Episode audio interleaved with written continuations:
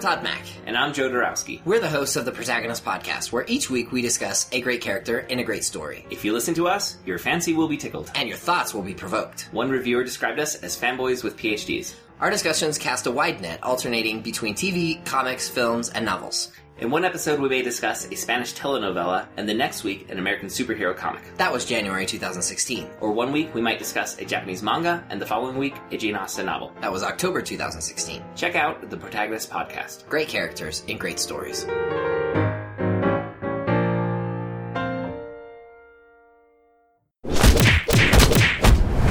Dueling Genre.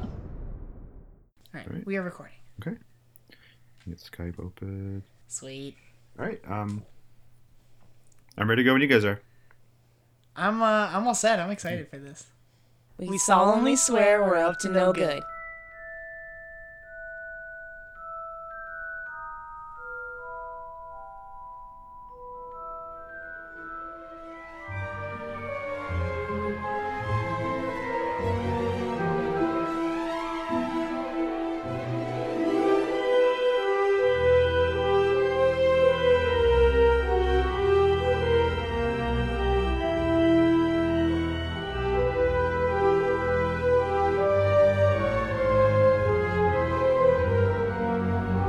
Welcome back to Harry Potter Minute, the fan podcast that's overanalyzing the Harry Potter movies one magical minute at a time. I'm your host, George, and with me today are my very special co-hosts from the Mogwai Minute, Gary Roby Jr. Hello. And Victoria Cope. Hello there. Hey guys, thanks for joining me on my show. Thanks for having us. I mean, we're glad to be here. This is wonderful. It's nice to be a guest and like take a step back. I know, right? Because it's just sort of like you just show up, you like just take your notes down, don't worry about editing or anything like that. It's fun to just come and have an opinion. Absolutely. So I'm so excited to be here. Harry Potter is like my favorite. I heard you're a big fan. I'm a huge fan as well. I mean, I'm disappointed I don't get any Snape minutes, but it's all right. I'm sorry. Those went so fast when I was booking the minutes. It was just like, Snape. I was like, whoa, calm down. I was like, Mr. President, I'll get them to you. I understand. Yeah, everyone loves Snape. You can't. There's not enough Snape to go around. Yeah. There really isn't. Too much. Oh, poor Alan Rickman. R.I.P. Alan Rickman. Sad. So minute 84 starts off with a chatty piece of fabric and ends with a guilty Harry. Oh, a guilty Harry. Oh, Harry. So is guilty. He really guilty? I mean, he definitely has this like, oh my God, like did I do this?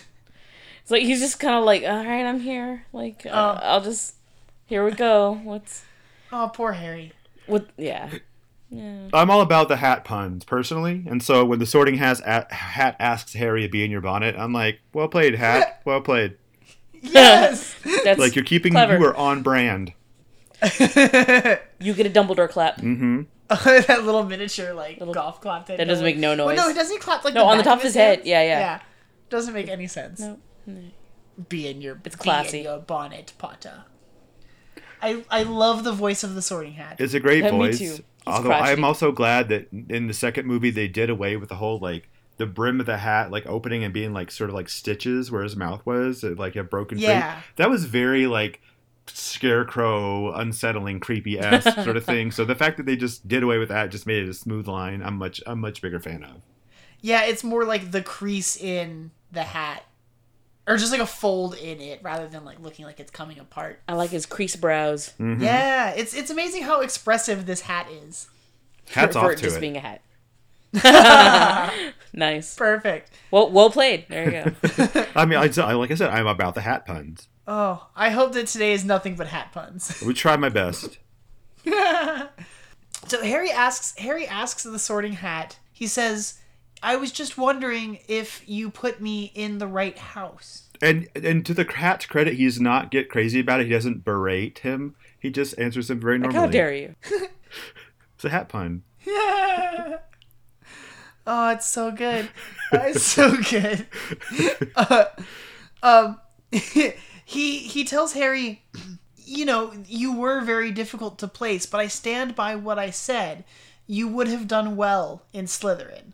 And Harry's very defensive and is like, you're wrong. But, why'd you ask? This totally, why are you going to tell, like, the magical thing that's been alive longer than, like, most people, hey, you're wrong. I know better than you because I'm 13.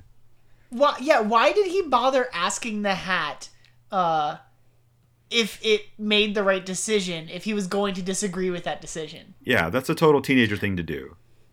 I was going to say, why do teenagers ask their parents for permission to do something when they know the answer is going to be no? I don't know. Confirmation? You want a reason to complain, because immediately you're right. Why? Like, it's not fair, or something stupid. You're wrong. You're wrong. It's just like, oh, God. Do you think that Harry... Do you think it would have been... What if the hat had said, like, it confirmed that he was a Gryffindor. Like, no, like, I put you in Gryffindor because you belong in Gryffindor. Yeah. Like, would Harry feel... I guess it's about this internal struggle, right? Instead of, like letting Harry off the hook, we have to sink him even deeper. Like, yeah. Now you're worried you might be the heir of Slytherin. You can speak to snakes like Slytherin. I think you would do well in Slytherin, Harry. It's like, no. Again. No, I'm trying to be free of this pain. See, the sorting hat is not about opinion. It's not about bias. It's about analyzing and facts. That's why it was hard to place him. And his response is very much just like, I think you would have done well there based on my numbers, not about, where you want to be. I mean, he's just being honest with him. The sorting hat is not changing his tune. No. He still, he says, yeah, you'd be good in Slytherin, but it doesn't necessarily say that, like, that's where he belongs. Oh, I should have put you in Slytherin. Yes. Like, I regret, like, making that decision. Yeah. He's just stating, like, you would have done good there. Like, it's what I said last year, and I still stand by that. You would have done well. Yeah, but I didn't put you there, so calm the hell down. What do you think would be different for Harry if he was in Slytherin? What do you think that he's, the reason that the reason that the hat thinks that Harry would do well in Slytherin is because of reading Voldemort out of him? Maybe? I think so. Or it could be... He's getting the sense of both of them? Like the hat said in the sorting. It's like, you would have a strong thirst to prove yourself. You have a good mind. You have all these things. Fair. And, like, the only thing that comes down to it, spoiler later, is that he did not want to be in Slytherin. And the thing is, basically, I think Slytherins are just Gryffindors who want to be in Slytherin. Knowing what we know about Ron, he'd already met Ron and Hermione on the train. And prior to that, like in Diagon Alley or whatever. So if already knowing him and kind of bonding with Ron on the train, and then being sorted into Slytherin, and then knowing what we know about Ron, do you think Ron would have like not hung out with him? Because I was like, no, like you're cool, but you're Slytherin now, and I don't want to associate with you. No, I think yeah, that's the case. I think you would be like, oh, you're not who I thought you were. Because Ron's such a jerk. He really is. But Harry was so nice to him and bought him like candy on the train, and they got wizard cards. Ron has a lot of prejudices. It's not about but those Harry are actually stood up for Ron in front of Draco already, like pre-sorting. Right. I don't think that him getting sorted into Slytherin negates the fact that that Harry stood up to Draco. I think he might be Draco's still not going to like Harry. I think he might be like, oh well. That Harry Potter, he's all right. I mean, he's kind of a cool guy, even though he's a Slytherin. I don't think it'd be the same kind of friendship. But no, they would not have the same kind of friendship at all. If Harry had gone to Slytherin, they would be acquaintances at best. And Harry might try like, oh, well, we had a good time with train. But for one, he's not familiar with the sort of like built-in, earned in some ways bias that the other houses and the other like Wizarding World have towards Slytherins because of the general people that end up there and the fruits of that. So they're sort of like, it's just like a cultural bias that like, well, he would be able to understand that or overcome that. If anything, Ron would even like, maybe even like grow, not to hate him, but like even have like a resentment or dislike towards him just for the simple fact that if they find out Harry's so great at flying and then gets put in the Slytherin team. Yeah. Knowing his brothers are in the Gryffindor team, that just causes all kinds of problems right there. Building rifts. If Harry got sorted into Slytherin... What do you think the outcome of the events of Sorcerer's Stone would have been? Would Harry still like stop Quirrell? I don't think the difference would have been vastly different. I just think, well, he would have had to have a different set of friends with him? Because he wouldn't be able to get through there. So he would have had to have like Millicent Bulstrode show up and like be really good at herbology, and like he would have had to have his Slytherin counterparts because there's no way he would have rallied a Gryffindor support to go help him if he had not been a Gryffindor. No, he just, it would be a different trio. He'd find the most decent Slytherins that existed, and those would end up being his friends, because he still doesn't like Draco. Yeah. It's not like all of a sudden, like, because he's in Slytherin. The two of them would still be at each other's. By that point, there'd be even more, like, more rivalry? More tension, because they're in the same house. Then how do you think Snape would feel? If like Harry's Slytherin? Like, oh my gosh, could you imagine? I don't know, that's so weird.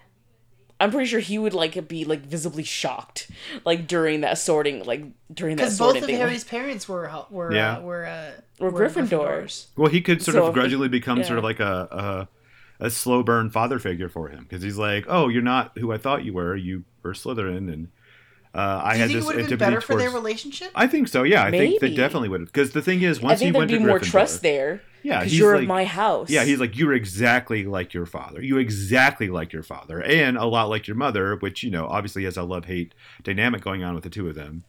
Yeah. So. It's all very interesting now. Yeah. Now that I'm thinking about, like, what? Slytherin Harry. Slytherin Harry. Mm-hmm. Could have been great. Yeah, right? Oh, yes. Says. Could have been great. Dang. I don't know. All right. I like the hat.